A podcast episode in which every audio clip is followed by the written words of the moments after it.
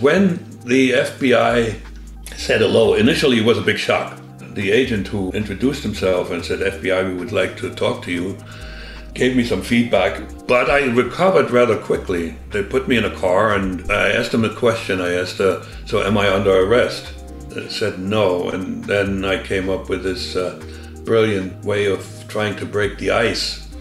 I asked him, What took you so long?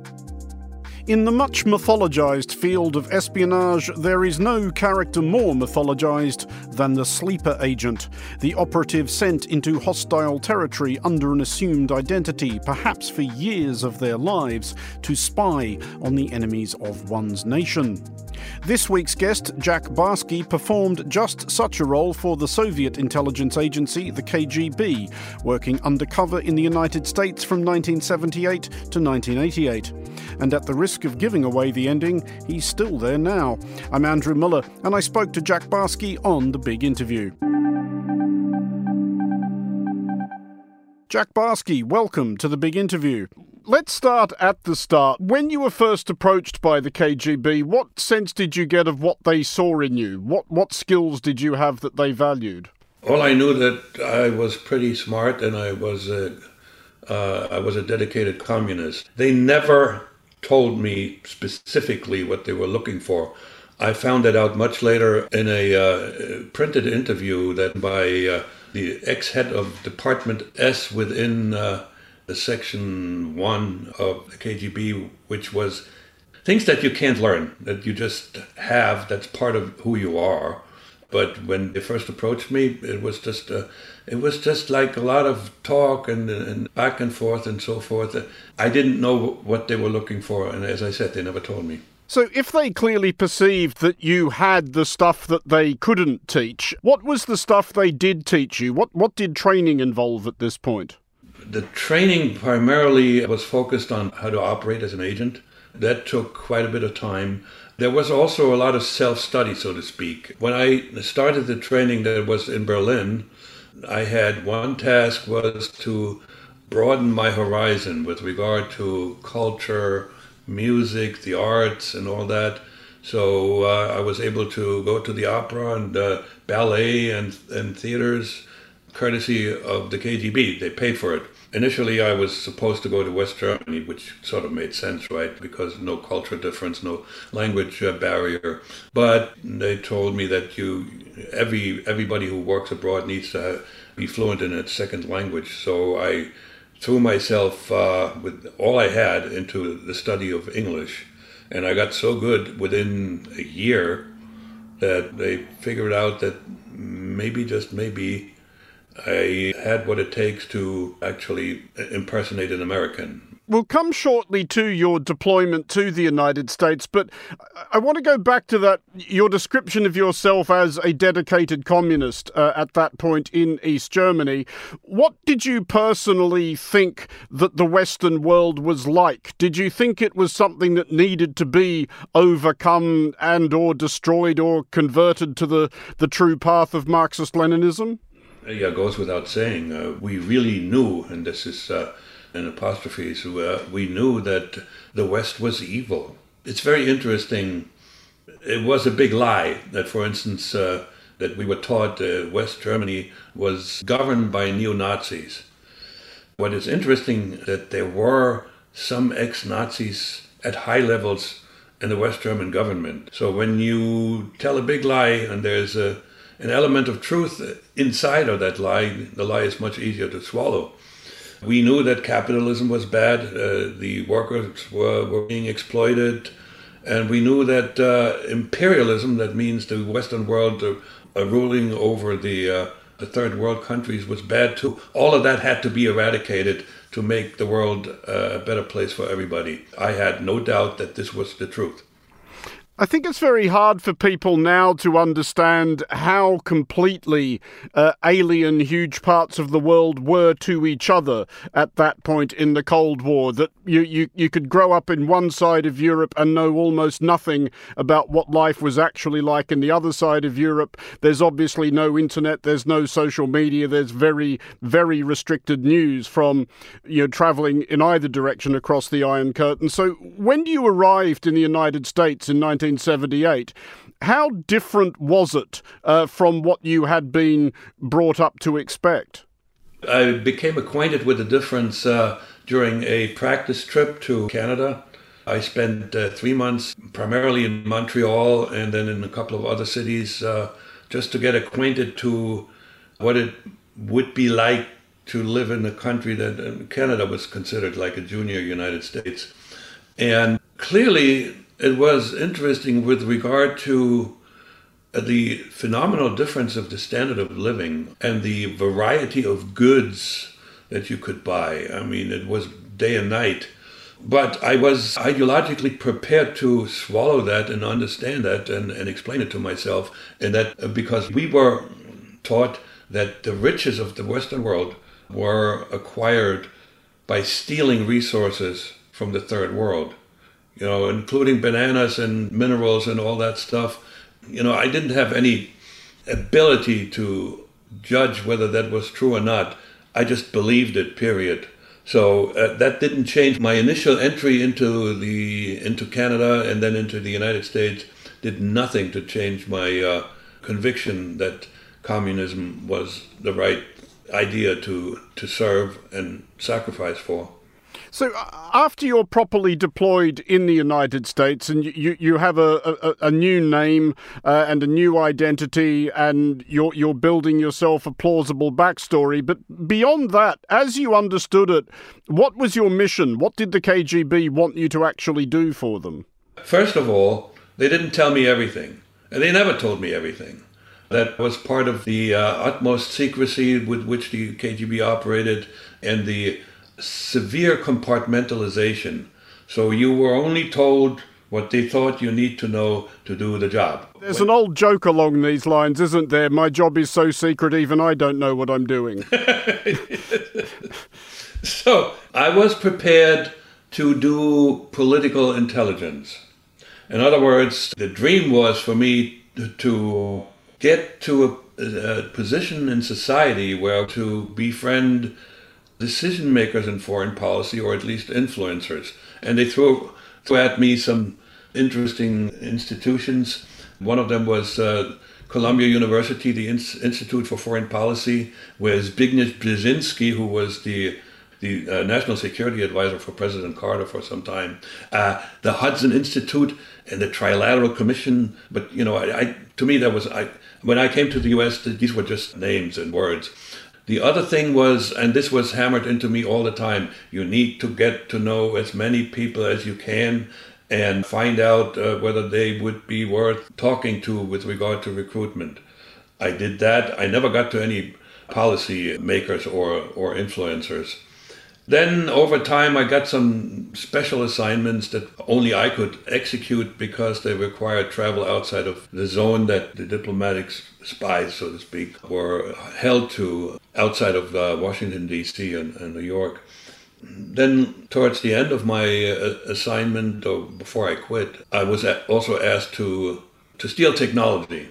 Mm. I wound up uh, stealing a, a rather uh, sophisticated software package whether they used any of that, I have no idea. I never got any feedback as to how valuable I was to them. And the one thing that they didn't tell me that I know now for a fact is what was most important to them was my being in the United States because there were some some periods during the height of the Cold War when it was possible that diplomatic relations between the United States and the Soviet Union would cease to exist. And then they only individuals uh, behind enemy lines, so to speak, would have been me and a and a handful of others. Were you actually able to tell uh, Moscow anything else useful, though? I've, I've always wondered this about espionage, especially people deployed in the field, how much they're ever actually able to tell their handlers that their handlers couldn't have found, well, in this case, from reading the New York Times. Yeah, believe it or not, and it's interesting that you mentioned the New York Times. I periodically sent reports uh, about the attitude, the uh, reaction of, um, of the American people to important uh, events, international events. Since I was living amongst Americans, my reports were most likely a whole lot more valuable than what they got from the diplomats who read the Times and the Washington Post and then copied the stuff. I think that was valuable to some extent. I don't want to really build myself up, and as people have advised me not to be too uh, too self-critical here, but I tell you, if I had to judge my effectiveness as a spy from the outside, I would say it was pretty much a failure. But so were many of the others. So you, you don't think anything you reported back, anything you actually did, made that much of a difference to anything? I believe that is correct. I believe that is correct. I just couldn't think of anything that could have moved the needle one way or the other in, in world uh, politics. I know a lot of example of others on both on the American and, and, the Soviet side where people actually did make a difference. But these were people who were in positions of power, who were moles in the FBI and the CIA, moles in the KGB. I was outside, you know. So honestly, I'm I'm very glad that uh, I wasn't able to do much damage because you know the United States is my homeland now. And it was your homeland for a very long time while you were leading this double life uh, with dual identities, indeed dual families. But in that 10 years, did you feel at the time like this was still a worthwhile enterprise, or, or was the sort of evolution away from your commitment a bit more gradual than that? You know, there's one thing that I really didn't do, which is interesting because uh, that is sort of against my character. I, I never really questioned what I was doing and uh, was it worthwhile? Was I being a bad boy? I just like stoically did what I was asked to do or tried to do as good a job as possible. You know, I what I did lose was the the very very strong belief in communism because once I started living as part of American society, particularly when I when I uh, first entered the corporate world with a profession, I I became a computer programmer. I realized that capitalism wasn't evil through and through because, you know, my bosses were nice. Uh, I got paid well. I got free lunch. it felt almost like it felt almost like back in uh, GDR where you taken care of, so to speak. So there was a movement, an ideological movement afoot in those days. It's called the convergence theory. Uh, that was invented, I think, by social democrats in, in, in Western Europe. That you know posited that eventually communism and capitalism will converge in some way and will merge. The good aspects of either of both societies would uh, dominate, and that would be the end of the end of the world. That would be a different sort of paradise on earth than the communist paradise on earth.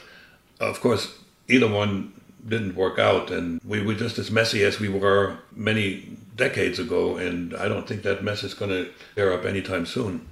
I mean, for all your, your stoic endurance uh, of your strange double life and your uh, general inclination to follow orders, as you put it, there is this dramatic moment in 1988 where the KGB try to extract you and you decide you don't want to go. Um, did you surprise yourself when you found yourself thinking, actually, no, I'm not going? It was a phenomenal internal struggle and I tell people nowadays, uh, in hindsight, is um, that was the moment, the moment of decision when I made the right decision.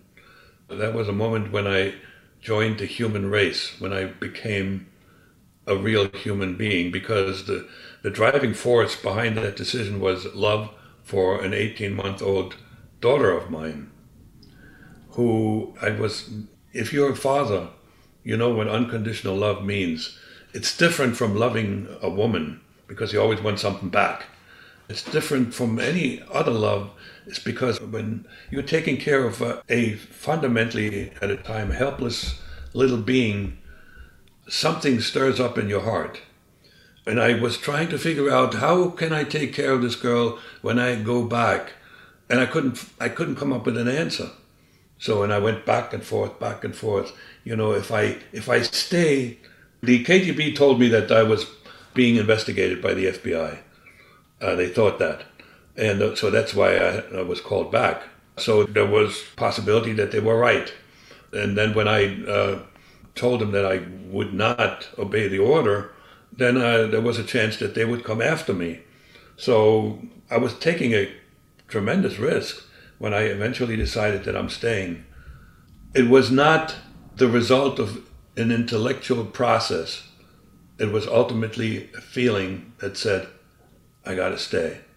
I do want to ask shortly about the point a few years later at which the FBI did realise uh, who you were and what you were doing. But in between that, of course, there's this moment where the KGB sort of gets ushered into history's dustbin by the events of 1989. Um, and you, as an East German in particular, where were you when you saw the footage of the Berlin Wall coming down, and, and how did you feel at the time?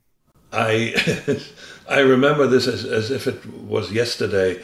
I was watching it on TV in my living room in Queens, New York, and I was like, I mean, this was like what?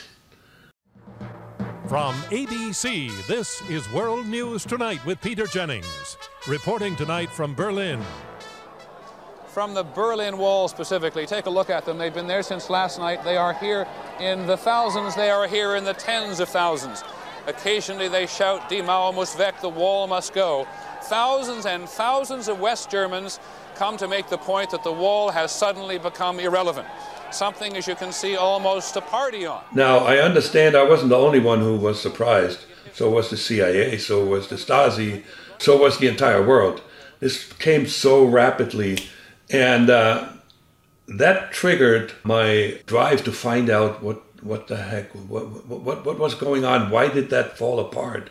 Since i was isolated. I went back to east germany once uh, every two years and uh, everything to me looked fine. You know there were more goods in the stores and uh, everything looked like wonderful and like we were going in the right direction and when that fell apart, I said, uh, I, really needed to find out why and wh- what was the underlying reason. And in those days, what happened was that the internet was available to do research. And I pretty rapidly did, found out that country that was my homeland was based on nothing but lies. And the, the whole communist ideology, as it was taught to us, was a bunch of lies you know, I was able to to read uh, unredacted uh, works of Vladimir Lenin, who was my big hero. And so when we were reading the stuff, certain sections were not available, such as, you know, Lenin's uh, edict to kill enemies of the revolution or peasants who had too much land and so forth. And so it didn't take very long for me to understand that uh, I had served the devil. That was something I had to digest. But you know, I you know what I did there? I went private. I focused on the family. All right. I just sort of tried to forget that I ever was an agent, and I was pretty successful. Two years after the no, one year after the wall came down, uh, I I was married to the mother of this child. We bought a house in the suburbs and we had another child. And so that was, you know, I was now focused on my version of the American dream and pretty much serving the family. And that went on for another eight years until the FBI said hello. This is what I wanted to ask about next. Were you able to put that entirely out of your mind? The idea that one day that knock on the door or that phone call might come? And I'm just wondering if there's any level at which it was almost a relief when it did. First of all, when I found out that the FBI wasn't after me, when you know after three, four months and nobody said hello, then I, I decided I'm good. Since I had broken the relationship with the KGB completely, so there were no spy uh, paraphernalia in my house. I was not engaged in any kind of activity that would indicate that I'm up to no good. So I figured I would just like disappear as a private individual and uh, live out my life in the United States, not ever disclosing to anybody where I came from, and also not ever able to go back to Germany because I was afraid to uh, apply for a passport. The, first uh, attempt that failed, so that I didn't want to touch. So, yes, when the FBI said hello, initially it was a big shock. It was a surprise, right? The agent introduced himself and said, FBI, we would like to talk to you. Gave me some feedback. The blood disappeared from my, my face. I went totally white. But I recovered rather quickly. And they put me in a car and I asked them a question. I asked, uh, So am I under arrest? They said no. And then I came up with this brilliant way of trying to break the ice. I asked him, What took you so long? and they, you know, they, they couldn't, there were two fellas in the car. They, they couldn't uh, resist a bit of a smile. And uh, so when we finally wound up in the motel where they uh, did the first round of debriefing, I volunteered that I said, Listen, you know probably quite a bit about me. You know that I'm a family man. I have two children and a wife. I love my family. I don't want to go to jail. I don't want my children to be uh, become wardens of the state and my wife deported because she became a citizen because of she was married to me. So really, it was illegal. And the only way out for me, I know, and I know it's not a guarantee, but the only way out for me is to cooperate to the fullest. I think I convinced them and I, I, believe I'm right in saying you, you developed quite a friendship with at least one of the agents uh, who who found you. Were you able to tell them anything they didn't already know or couldn't have guessed about your job and the people who'd sent you? I believe so. I mean, the, the debriefing went over four or five weeks, twice twice a week. They went to every minute detail of my life.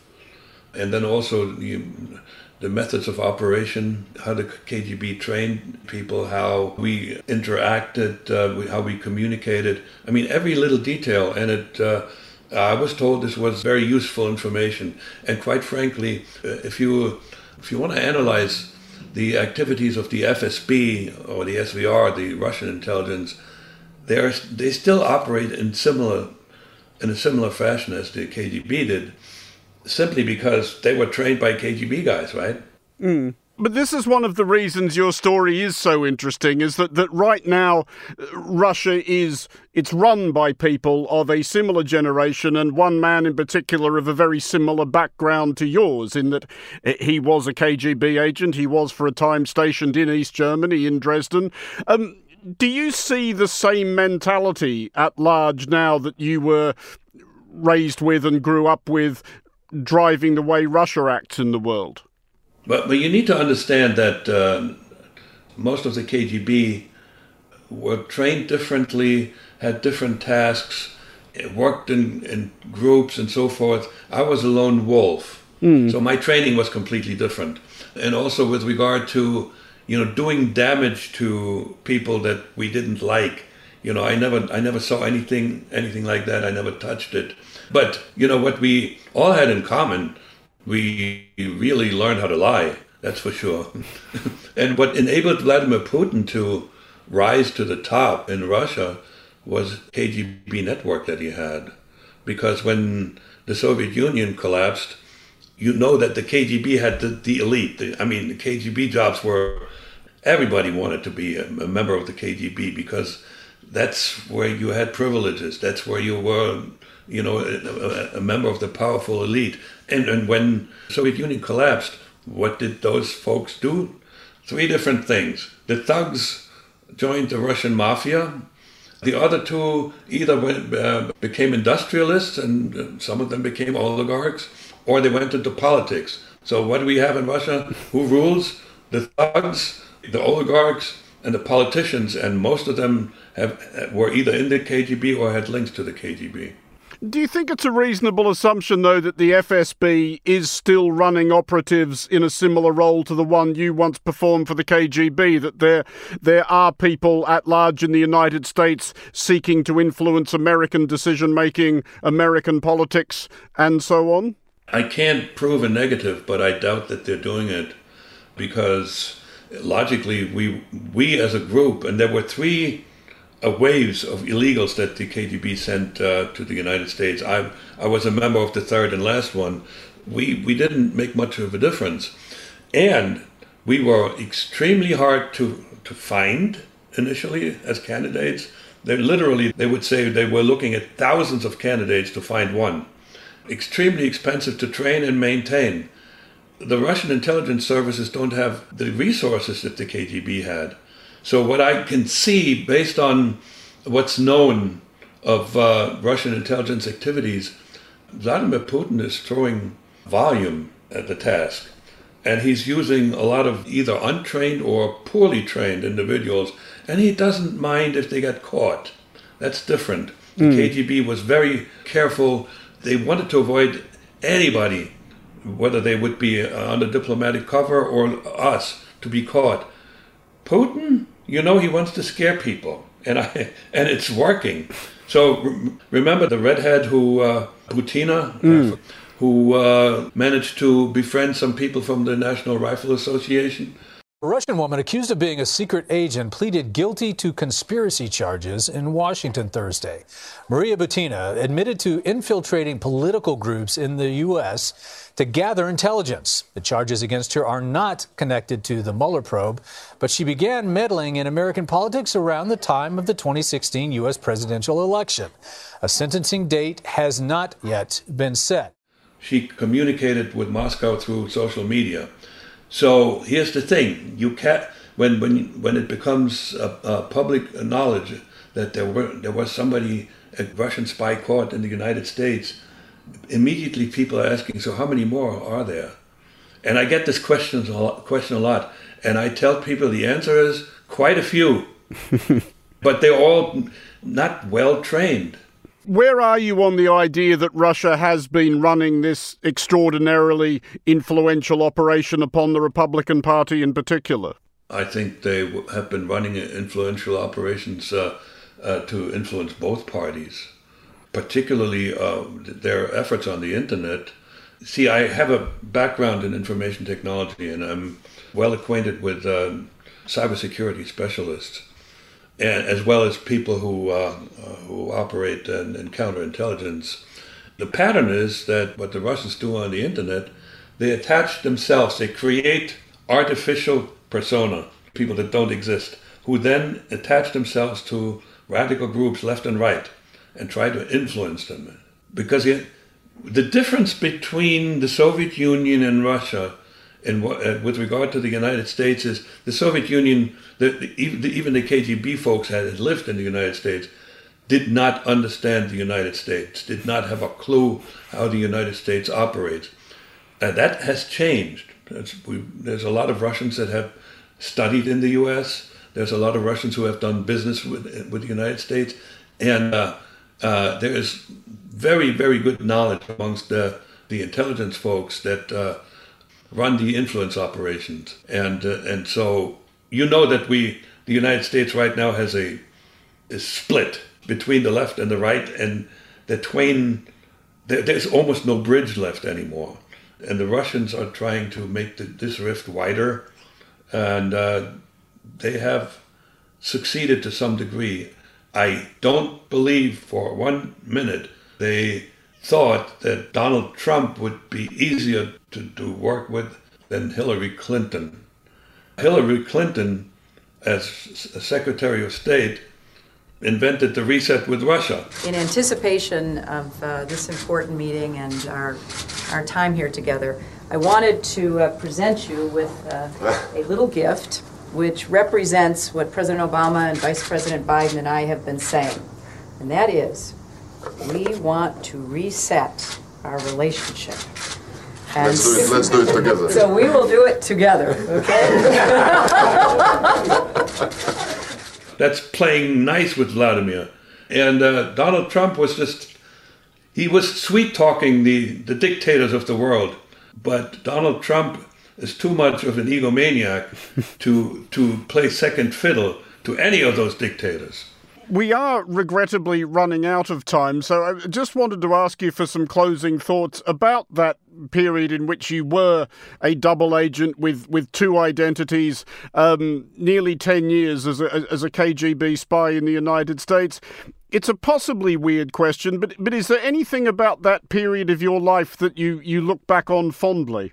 Let, let me tell you something. What, what I liked the most was when I had this job as a programmer when I started working as a programmer, first of all, I could uh, be engaged in creative, intellectually creative work And secondly, all of a sudden I had a bunch of friends, team members who who I liked and who liked me. So it was reintegration in society mm. because I had lived uh, pretty much uh, pretty much isolated uh, to to a large degree for ten years. Five years of training in Berlin and Moscow. I never went to work. I never had a team, and then five years uh, in the United States. Uh, first year I didn't work. Then in three years I worked as a bike messenger, and then I went back to college. But you know these were younger people, so my classmates were all younger than me. And all of a sudden, you know, I had a feeling of belonging. And it's very interesting that at one point I was thinking, you know, I'm going to miss that when I go back to Germany.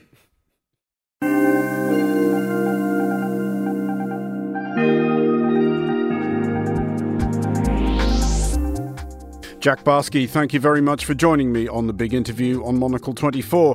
Jack's memoir, Deep Undercover My Secret Life and Tangled Allegiances as a KGB Spy in America, is available wherever good books are sold, and his 12 part podcast series, The Agent, is available on Spotify.